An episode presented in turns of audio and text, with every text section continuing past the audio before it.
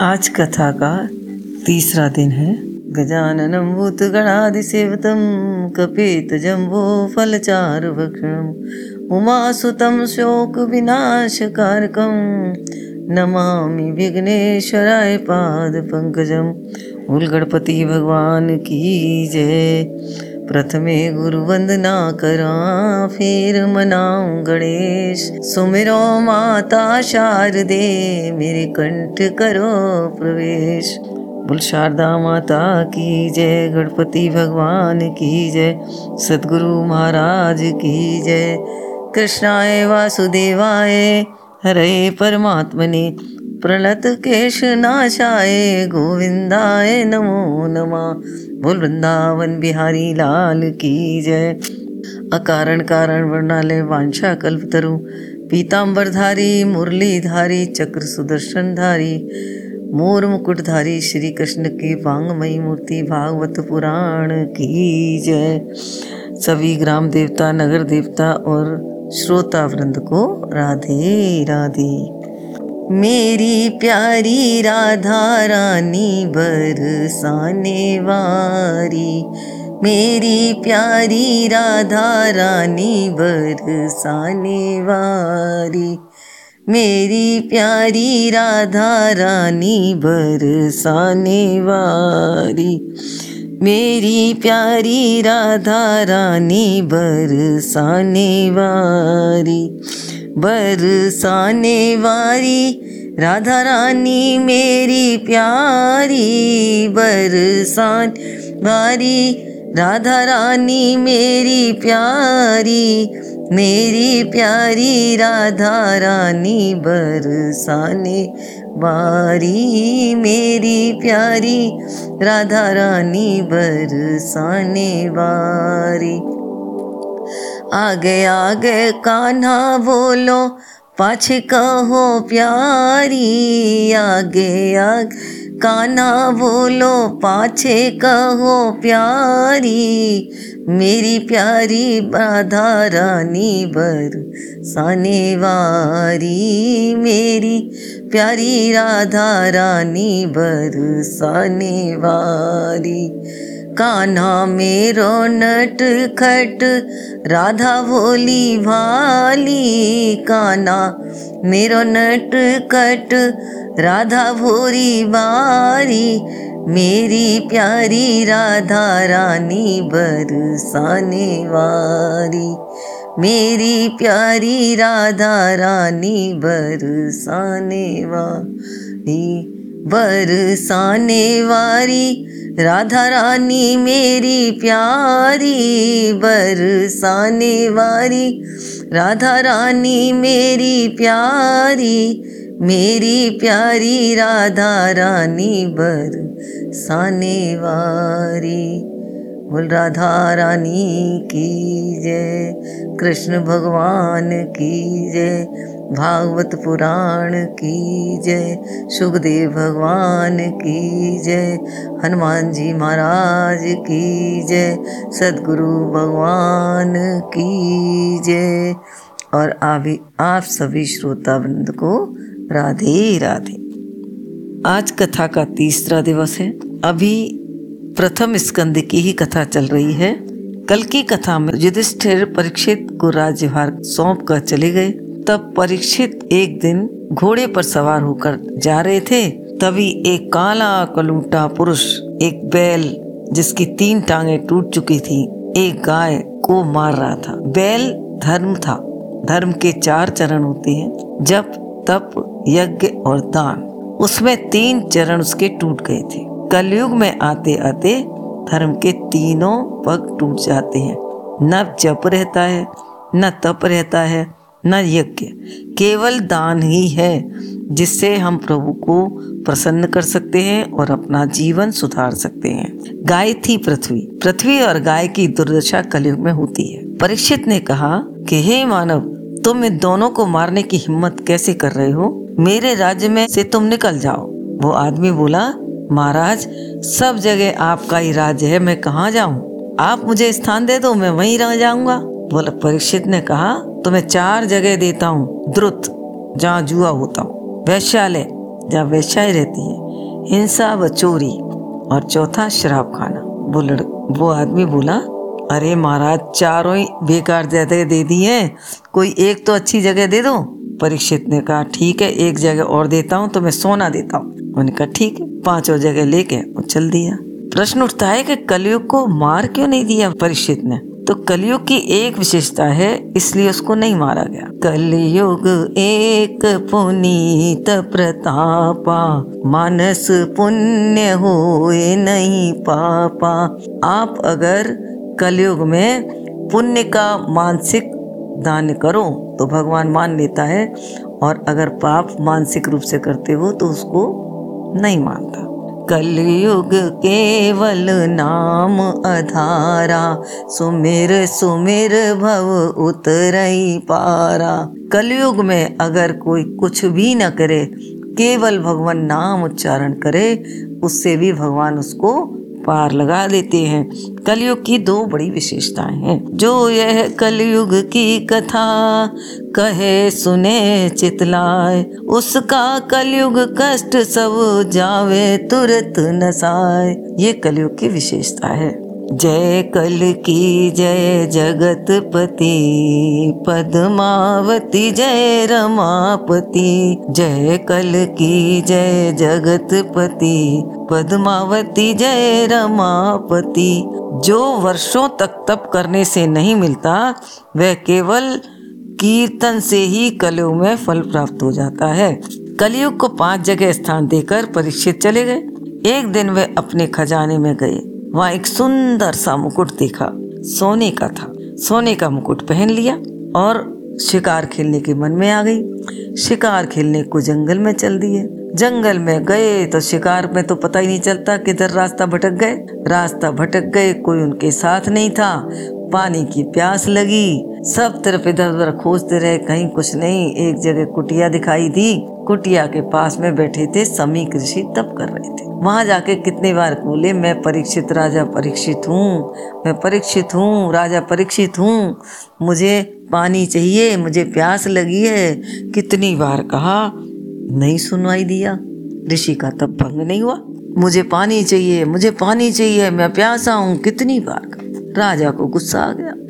जब ऋषि ने कोई उत्तर नहीं दिया तो वो मारे, गुस्सा के तम तम आ गए। और उन्होंने पास में ही कोई सांप मरा हुआ पड़ा था, उस सांप को गले में डाल दिया और डाल के चले आए। अब घर आए, जैसे ही महल में गए, राज्यसभा में आए, तभी उन्हें होश आ गया कि मैंने तो समी ऋषि के संग बड़ा बुरा किया। अब बेचारे पश्चाताप भी कर रहे और वहाँ वे समी ऋषि के जैसे ही उन्होंने सांप डाला तो जंगल में बच्चे तो होते ही ऋषियों के बच्चे थे। सारे देख रहे थे, जाते जाते श्रृंगी ऋषि वहाँ अपने गंगा पे नहा रहे थे। वहाँ जाके बोले श्रृंगी भैया श्रृंगी भैया, तुम्हारे पिताजी के गले में मरा हुआ सांस डाल दिया किसी ने? श्रृंगी भैया ने, आओ देखा ना था वही जल लेके। और बोले, जिसने भी मेरे पिता के गले में मरा हुआ सर्प डाला है, उसको सातवें दिन तक्षक नाग डसेगा। अब उसका शाप तो कभी विफल ही नहीं हो सकता। क्योंकि श्रृंगी को समीक ऋषि ने बहुत सारी शिक्षाएँ दे रखी थी और बहुत सारी शक्तियाँ दे रखी थी। अब इतना दे के शाप तो चलाया, घर आया तो सारे बच्चे हो करते चले आए। अब वो बार बार रोने लगा रोने लगा तो तब समीक ऋषि का तप और ध्यान टूटा। ध्यान टूटने के बाद बोले, बेटा, क्यों रो रहा है? बोले, आपके गले में कोई सर्प की माला डाल गया। उस तो बोले, सर्प कैसा था? मरा था। अरे भाई, मरा था तो क्या हुआ? कोई बात नहीं तो सब लोग बोले बाबा बाबा भैया ने ऐसा श्राप दे दिया कि सातवें दिन उसको तक्षक ना डसेगा है, ये क्या कह दिया तेने? बहुत डांटा। फिर ध्यान करके देखा तो पता लगा वो तो कोई और नहीं था, वो तो राजा परीक्षित था। परीक्षित बहुत अच्छा राजा था। तब समीक ऋषि बोले, अरे बेवकूफ़, तुझको मैंने इतनी शक्तियाँ दे दी, वो गलत दे दी। इतनी छोटी उम्र में तुझे नहीं देनी चाहिए थी क्योंकि तुझ में इतना धैर्य नहीं, कि तू पहचान सके कि मुझे किसको श्राप दे रहा है, किसको नहीं देना। तेने बहुत गलत कर दिया, तेने परीक्षित को श्राप क्यों दे दिया? बोले, श्राप तो बाबा अब नहीं हटेगा। बेचारे परेशान हो गए, उन्होंने अपने दो शिष्य भेजे, भैया, जाके राजा से कह दो, तेरी उम्र केवल अब सात दिन रह गई है, जो तू करना चाहे वो कर ले भैया। यहाँ से तो ऋषि के दो शिष्य गए। माँ, राजा को बड़ी गिलानी हुई कि मैंने ये क्या गलत कर दिया। वो माफ़ी मांगने के लिए निकल रहे थे। दरवाजे पे भेंट हुई बोले, भैया, तुम कौन हो कि हमें तो समीक ऋषि ने भेजा है? बोले, भैया, मैं भी समीक ऋषि के पास ही जा रहा था। बोले, जाओ मत, आप अपना समय बर्बाद मत करो। सात दिन आपके पास हैं, क्योंकि श्रृंगी ऋषि ने आपको श्राप दे दिया है कि आप सातवें दिन तक्षक नाग द्वारा डसे जाओगे और आपकी मृत्यु हो जाएगी। परीक्षित ने अपने अंदर कही, अरे भैया, बहुत बड़ी बात है। मुझे ये तो पता है कि मैं सात दिन ज़िंदा रहूँगा। गए, जाके जन्मे जय को राजगद्दी सौंपी और चल दिए। चलते जा रहे, चलते जा रहे। गंगा की ओर चल दिए। चल दिए तो भजन गाते जा रहे। मेरा तार प्रभु से जोड़े, ऐसा कोई संत मिले। मेरा तार प्रभु से जोड़े, ऐसा कोई संत मिले। ऐसा कोई संत मिले, ऐसा कोई संत मिले। मेरे मन का रास्ता मोड़े, ऐसा कोई संत मिले। मेरा मन का रास्ता मोड़े ऐसा कोई संत मिले। संत दर्श के बड़े महात्म, संत दर्श के बड़े महात्म। दुर्लभ जग में संत समागम, दुर्लभ जग में संत समागम। मेरे मन को भ्रम से तोड़े, ऐसा कोई संत मिले। मेरे मन के भ्रम को तोड़े, ऐसा कोई संत मिले मेरा तार प्रभु से जोड़े, ऐसा कोई संत मिले, कोई तो ऐसा संत मिला दे, कोई तो ऐसा संत मिला दे, भव सागर की राह दिखा दे, भव सागर की राह दिखा दे, मेरे मन को प्रभु से जोड़े ऐसा कोई संत मिले मेरे मन का रास्ता मोड़े। ऐसा कोई संत मिले मेरा तार प्रभु से जोड़े। ऐसा कोई संत मिले भटकत भटकत पथ नहीं मिलता। भटकत भटकत पथ नहीं मिलता। कोई भव सागर की राह दिखा दे। ऐसा कोई संत मिले, ऐसा कोई संत मिले, ऐसा भगवंत मिले, ऐसा कोई संत मिले, ऐसा भगवंत मिले। मेरे मन को प्रभु से जोड़े, ऐसा कोई संत मिले, मेरा तार प्रभु से जोड़े, ऐसा कोई संत मिले। वृंदावन बिहारी लाल की जय। ऐसे ही भजन गाते गाते क्योंकि जब आदमी को मृत्यु दिखाई देती है, तब उसे न माया सताती है, न मोह सताता, उसे केवल भगवान दिखाई देता है। तो पूरे रास्ते भगवान का भजन करते हुए गए कि आज मुझे कोई ऐसा रास्ता दिखा दे जो संत की, संत के मैं भव सागर से पार हो जाऊँ। ऐसा करते करते परीक्षित तो हरिद्वार तक आ गए। अब हरिद्वार में जैसे ही आए गंगा के तट पे आ गए तो वहाँ पे सुना के राजा परीक्षित आए हैं, उन्हें ऐसा शाप लगा है, राजा परीक्षित आए, उन्हें ऐसा शाप लगा सारे ऋषि मुनि इकट्ठे हो गए। कोई कुछ कहे, कोई कुछ कहे, कोई कहे मंत्र जाप करो, कोई कहे माला करो, कोई कहे यज्ञ करो, कोई कहे हवन करो। बड़ा परेशान, परीक्षित बहुत परेशान। इतने में सभी ऋषि मुनि और राजाओं ने देखा कि सुखदेव जी चले आ रहे हैं। सुखदेव जी के आते ऐसे जैसे कोई सूर्य निकलता चला आ रहा। है तभी सुखदेव जी को सारे संतों ने प्रणाम किया और सुखदेव जी वहाँ पर आ गए। सभी ऋषि मुनि और राजा ने खूब सम्मान किया। राजा ने भी सम्मान किया और ऊँचा आसन दिया। बोले, सुखदेव, भगवान की जय। परीक्षित बोला, हे प्रभु, मैं आपसे कुछ बात पूछूँ? सुखदेव जी ने कहा, पूछो। परीक्षित बोले, जिसकी सात दिनों में मृत्यु हो, वह क्या करे? सुखदेव बोले, अरे, आप क्यों चिंता करते हो परीक्षित? मैं आपको भागवत सुना दूँगा। श्रीमद भागवती वार्ता, सर्व पाप विमोचनी। बोलो, भागवत पुराण की जय। सुतदारा और लक्ष्मी पापिन के भी होए संत समागम हरि कथा तुलसी दुर्लभ दोय। हरि कथा और संतों का समागम बड़े भाग्यों से मिलता है। सुखदेव जी को व्यास जी ने सुनाई और सुखदेव जी ने यह कथा भादो मास में शुक्ल पक्ष की नवमी को कलयुग के तीस वर्ष बीत जाने के बाद परीक्षित को सुनाई। बोल, भागवत पुराण की जय, सुखदेव भगवान की जय। अब यहाँ पर आपका प्रथम स्कंद समाप्त होता है और द्वितीय स्कंद प्रारंभ होता है। ईश्वर की कृपा बिना ईश्वर का दर्शन नहीं होता। यहाँ पर आती है विदुर की कथा। विदुर भी भगवान के परम भक्त थे। जब पांडवों की तरफ़ से कृष्ण पाँच गाँव मांगने आए, दुर्योधन ने मना कर दिया। तब धृतराष्ट्र के सामने विदुर ने कहा, महाराज, आप पुत्र मोह में आकर गलत कर रहे हैं।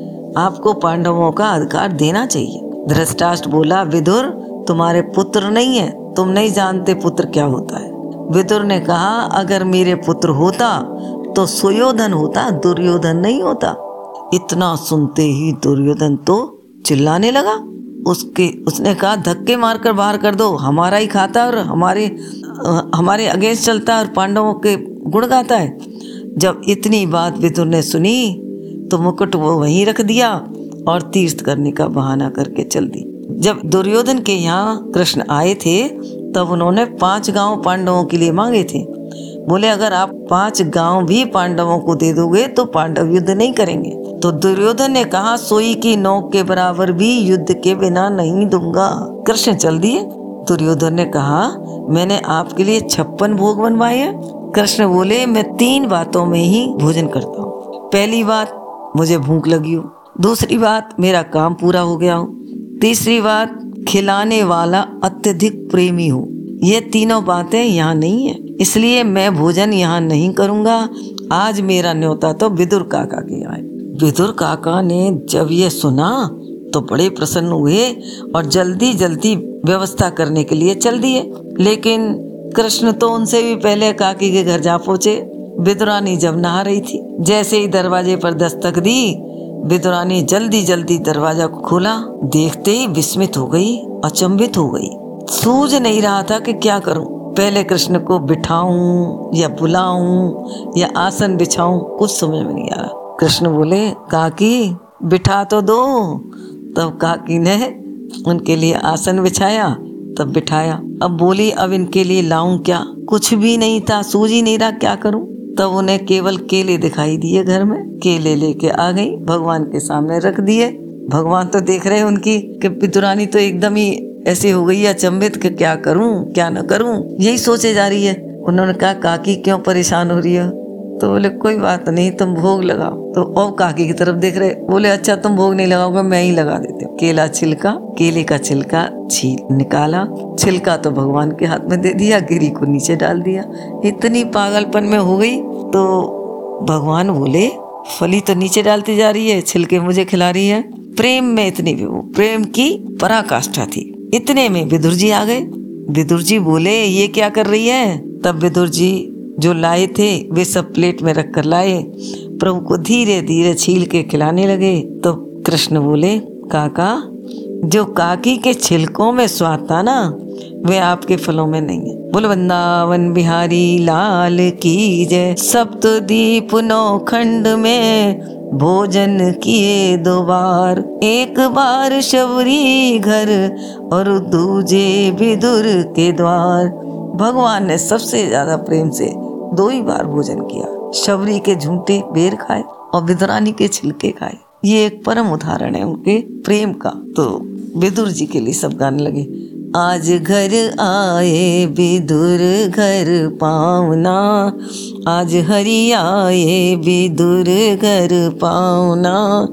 विदुर नहीं घर थी विदुरानी, विदुर नहीं घर थी विदुरानी। आवत देख कृष्ण घर आए। बोली, अनंत सभा बैठारी। भोजन कहाँ जिमावना? आज हरि आए विदुर घर पावना। आज हरि आए विदुर घर पावना। केला बड़े प्रेम सो ल्याई। केला बड़े प्रेम सो ल्याई गिरी गिरी सब देत गिराई गिरी गिरी सब देत गिराई, छिलका देत श्याम मुख माही छिलका देत श्याम मुख माही कहे लागे बहुत सुहावना, आज हरि आए विदुर घर पावना, आज हरि आए इतने माही विदुर घर आए इतने माही विदुर घर आए, खारे खोटे बचन सुनाए, खारे खोटे बचन सुनाए, सीता सीता देख श्याम मुख माही, कहाँ गवाई तेन भावना, आज हरि आए विदुर घर पावना। आज हरि आए विदुर घर पावना।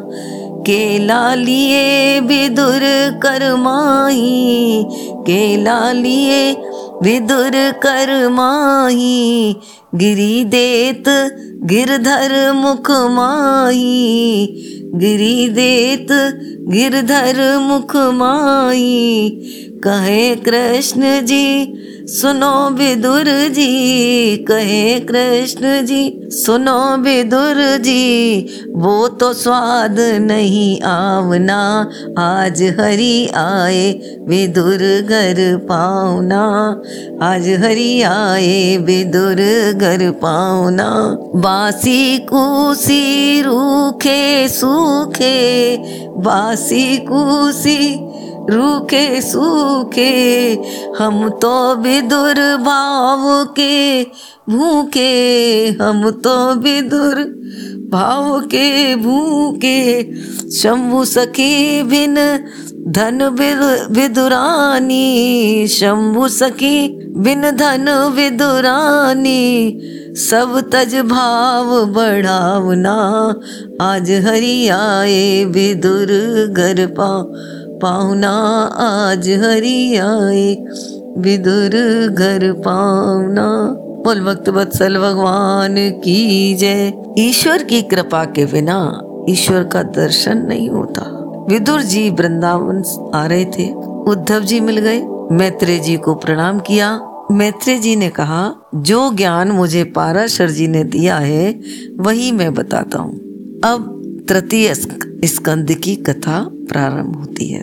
भगवान शेष सैया पर थे, चारों ओर पानी था। भगवान की नावी से कमल निकला। कमल में ब्रह्मा जी प्रकट हुए। ब्रह्मा जी से प्रभु ने सृष्टि करने के लिए कहा। ब्रह्मा जी ने सर्वप्रथम चार मानस पुत्र बनाए, सनक, सनंदन, सनत कुमार और सनातन। ब्रह्मा जी ने कहा, तुम सृष्टि करो? सनकादिक ऋषि बोले, हम तो केवल भजन करेंगे। तब ब्रह्मा जी को बड़ा क्रोध आया। और बोले, तुम पाँच वर्ष के ही रहोगे, कभी बढ़ोगे नहीं। आज भी वे पाँच वर्ष के ही हैं और चारों हर समय भागवत कहते हैं। एक भाई कहता है, तीन सुनते हैं। फिर दूसरा भाई कहता है, तीन सुनते हैं। तीसरा भाई कहता है, फिर सुनते हैं। ऐसे वो कथा सुनते रहते हैं और प्रभु का भजन करते रहते हैं। शाप के समय जो क्रोध आया, उससे रुद्रदेव प्रकट हुए। रुद्र ने कहा, कहो ब्रह्मा जी, क्या आज्ञा है पिता में? तो बोले, भैया, सृष्टि करो।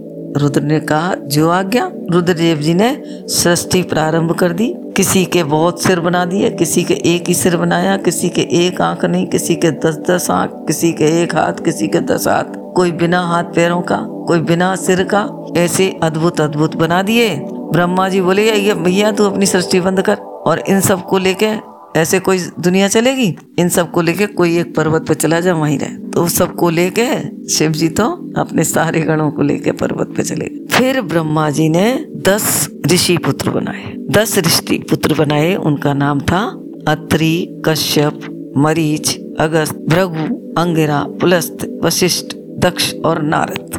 नारद जी तो बिल्कुल विरक्त रहते थे शुरू से क्योंकि नारद जी प्रथम ब्रह्मा जी ने जब एक बार कहा था कि मैं तुम्हें अपना पुत्र बनाऊँगा नारद जी उनकी विशेष कृपा से बने हुए थे। अब ब्रह्मा जी ने कहा कि दस पुत्र, ये भी ऋषि पुत्र हैं, ये कैसे करेंगे? तब उन्होंने दाएँ हाथ से तो मनु का जन्म किया और बाएँ हाथ से शत्रुपा बनाई। दोनों मनु शत्रुपा को बना दिया। तो उन दोनों कहा कि बताओ ब्रह्मा जी क्या आज्ञा है? उन्होंने कहा, सृष्टि करो। वे दोनों बोले, महाराज, सृष्टि तो करेंगे, पर रहेंगे कहाँ? सब तरफ़ जली जले, पृथ्वी तो है ही नहीं। पृथ्वी को तो हिरणाक्ष ले गया। ब्रह्मा जी को एक छींक आई उससे बारह भगवान प्रकट हो गए। बोलो, बारह भगवान की जय। सुखदेव जी ने कहा, मैं ये बताता हूँ कि हिरणाक्ष कैसे बना। एक बार विष्णु भगवान की अर्जेंट मीटिंग चल रही थी। जय विजय पार्षद थे। उनसे कहा गया कि कोई अंदर ना आए। उसी समय सन का आदि ऋषि आए। उन्हें गेट पर रोक दिया जय विजय ने। जय विजय से उन्होंने बहुत कहा कि, हमें कोई नहीं रुकता, तुम क्यों रुक रहे हो? इसमें उनके तीन मिनट लग गए। तब उन्होंने शाप दिया कि तुम पृथ्वी पर जाकर तीन जन्म तक राक्षस बनोगे। दोनों रोने लगे। रोना सुन के भगवान बाहर आए। क्या बात है? भगवान, तब भगवान ने कहा कि कोई बात नहीं, शाप तो तुम्हें मिला है और शाप को मानना पड़ेगा, क्योंकि ये सनकादि ऋषियों का श्राप है। इसे तुम्हें मानना पड़ेगा, पर इसके लिए तुमने मेरी आज्ञा पालन करी है और शापित हुए हो। इसलिए मैं तुम्हारे लिए तीन तुम्हारे तीन जन्मों के लिए चार बार अवतार लूँगा और तुम्हारा उद्धार करूँगा। बोल, वृंदावन बिहारी लाल की जय। भगवान ने इस प्रकार चार बार अवतार लिया। कैसे कैसे? बारह अवतार लिया हिरणाक्ष को मारने के लिए, हिरणाकश्यप के लिए नरसिंह अवतार लिया, रावण ए रावण को मारने के लिए राम का अवतार लिया, कंस और शिशुपाल के लिए कृष्ण अवतार लिया।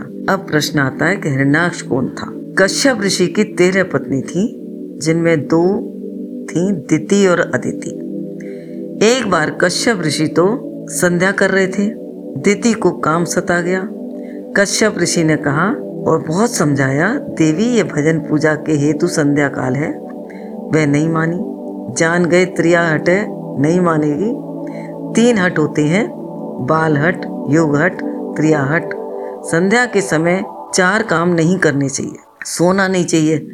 सोने से शरीर स्वस्थ नहीं रहता, बीमारी लग जाती है। पढ़ना नहीं चाहिए। संध्या समय पढ़ाई करने से यादाश्त कमज़ोर हो जाती है। भोजन नहीं करना चाहिए। संध्या समय भोजन करने से पेट की बीमारी हो जाती है। विषय भोग नहीं करना चाहिए। जो स्त्री संध्या के समय गर्भ धारण करती है, उसकी संतान राक्षसी प्रवृत्ति की होती है। दिति जब कश्यप जी को ले गई और गर्भ धारण किया, तब कश्यप जी ने कहा, देवी, तेरे दो पुत्र होंगे, दोनों ही राक्षस होंगे। दिति रोने लगी। तब उन्होंने कहा, भगवान उन्हें मारेंगे, तब मुक्ति होगी। ये दो दिति के पुत्र थे हिरणाक्ष और हिरणाकश्यप। हिरणाक्ष बहुत ही बलशाली था। यद्यपि दिति को जब ये कश्यप ने बताया तो इस डर से उसने सौ वर्ष तक गर्भ में रखा। लेकिन कभी तो आती वे पैदा हुए, लेकिन बड़े बलशाली। हिरणाक्ष पूरी पृथ्वी को उठाकर ले गया और रसातल में दे गया। और वहाँ पर पृथ्वी का तकिया लगाकर सोता। एक दिन नारद जी वहाँ जा रहे थे तो बोला, नारद जी, मेरा खुजली हो रही है, मुझसे युद्ध कर लो। नारद जी बोले, भैया, मैं तो लड़वाता हूँ, लड़ता नहीं हूँ। इतने में ही बारह भगवान पृथ्वी को लेकर चल दिए। नारद जी बोले हिरण्याक्ष तेरी पृथ्वी को कोई लिया जा रहा है? बहुत युद्ध हुआ। युद्ध अंत में भगवान ने बारह ने हिरण्याक्ष को एक ज़ोर से मुक्का मारा और उसका गोविंदा नमो नमा कर दिया। बोले, बारह, भगवान की जय। हिरणा कश्यप अत्यंत लोभी है। पाप का बाप कौन है? लोभी। लोभ है। एक बार पंडित ने बनारस में अपना लड़का भेजा पढ़ने के लिए। के लड़का आया तो बोला कि, पिताजी, मेरी पढ़ाई पूरी हो गई। उनका बेटा, तेरी सारी पढ़ाई पूरी हो गई, मैं कुछ भी पूछ लूँ? बोले हाँ पिताजी, कुछ भी पूछ लो। उन्होंने कहा, ये बता पाप का बाप कौन है? बोली, ये तो मुझे नहीं मालूम। अभी जा और पता लगा करा वे चल दिया। चलते चलते चलते चलते शाम हो गई। कहीं पता नहीं लगा, अब उसे रात्रि विश्राम की आवश्यकता हुई। उसने एक दरवाज़ा खटखटाया। वहाँ वो था वैश्या का घर। दरवाज़ा खुला। वे बोला, आज मैं यहाँ विश्राम कर सकता हूँ? वैश्या ने पूछा, सारा हाल पूछ लिया? वह जान गई, ब्राह्मण है। उन्हें कहा, ब्राह्मण, वैसे तो पानी पिएगा नहीं, पता लगे। उन्हें कहा, ब्राह्मण, पानी पी लो। बोले, मैं तेरे पानी वानी नहीं पीऊँगा। वैश्या ने कहा, एक मुद्रा दूँगी, नहीं माना। दो दूँगी, नहीं माना। तीन दूँगी, नहीं माना। चार दूँगी, नहीं माना। मुद्रा के लोभ में फिर वो पी लिया पानी। भोजन लाई, कई बार मना किया। वैश्या भी तो पाँच मुद्रा दूँगी, दस दूँगी, पंद्रह दूँगी बीस दूँगी, पच्चीस दूँगी, यहीं पे बात रुक गई, भोजन करने को बैठ गया। जो ही उसने एक ग्रास तोड़ा, वैश्या ने चांटा मारा कस के। लोभी कहीं के, मैं तो पापिन हूँ ही, तू तो पाप का भी बाप है। ब्रह्मा के, ब्राह्मण के लड़के को जैसे ही वो चपत चपत लगी, उसे उत्तर मिल गया। वह लौट कर आया और अपने पिता को उस प्रश्न का उत्तर बताया। बारह भगवान ने पृथ्वी को ला कर रख दिया। और मनु शत्रुपा से कहा, तुम सृष्टि करो। मनु शत्रुपा ने तीन पुत्री, जिनके नाम थे आकुति देवूति प्रसूति, और दो पुत्रों को जन्म दिया, उत्तानपाद और प्रियवत इन सब की कथा कल होगी। श्रीमन्नारायण नारायण नारायण। श्रीमन्नारायण नारायण नारायण। श्रीमन्नारायण नारायण नारायण। लक्ष्मीनारायण नारायण नारायण। नारायण सत्य नारायण नारायण नारायण सत्य नारायण नारायण नारायण श्रीमन नारायण नारायण नारायण, जो नारायण नाम लेत है, जो नारायण नाम लेत है पाप होत सब नारायण। श्रीमन नारायण नारायण। नारायण श्रीमन नारायण नारायण। नारायण श्रीमन नारायण नारायण नारायण बोल, भागवत पुराण की जय, वृंदावन बिहारी लाल की जय, राधा रानी की जय, सुखदेव भगवान की जय, व्यास भगवान की जय, हनुमान जी महाराज की जय। आज की कथा का यही विराम। आप सबको मेरा प्रणाम। राधे राधे।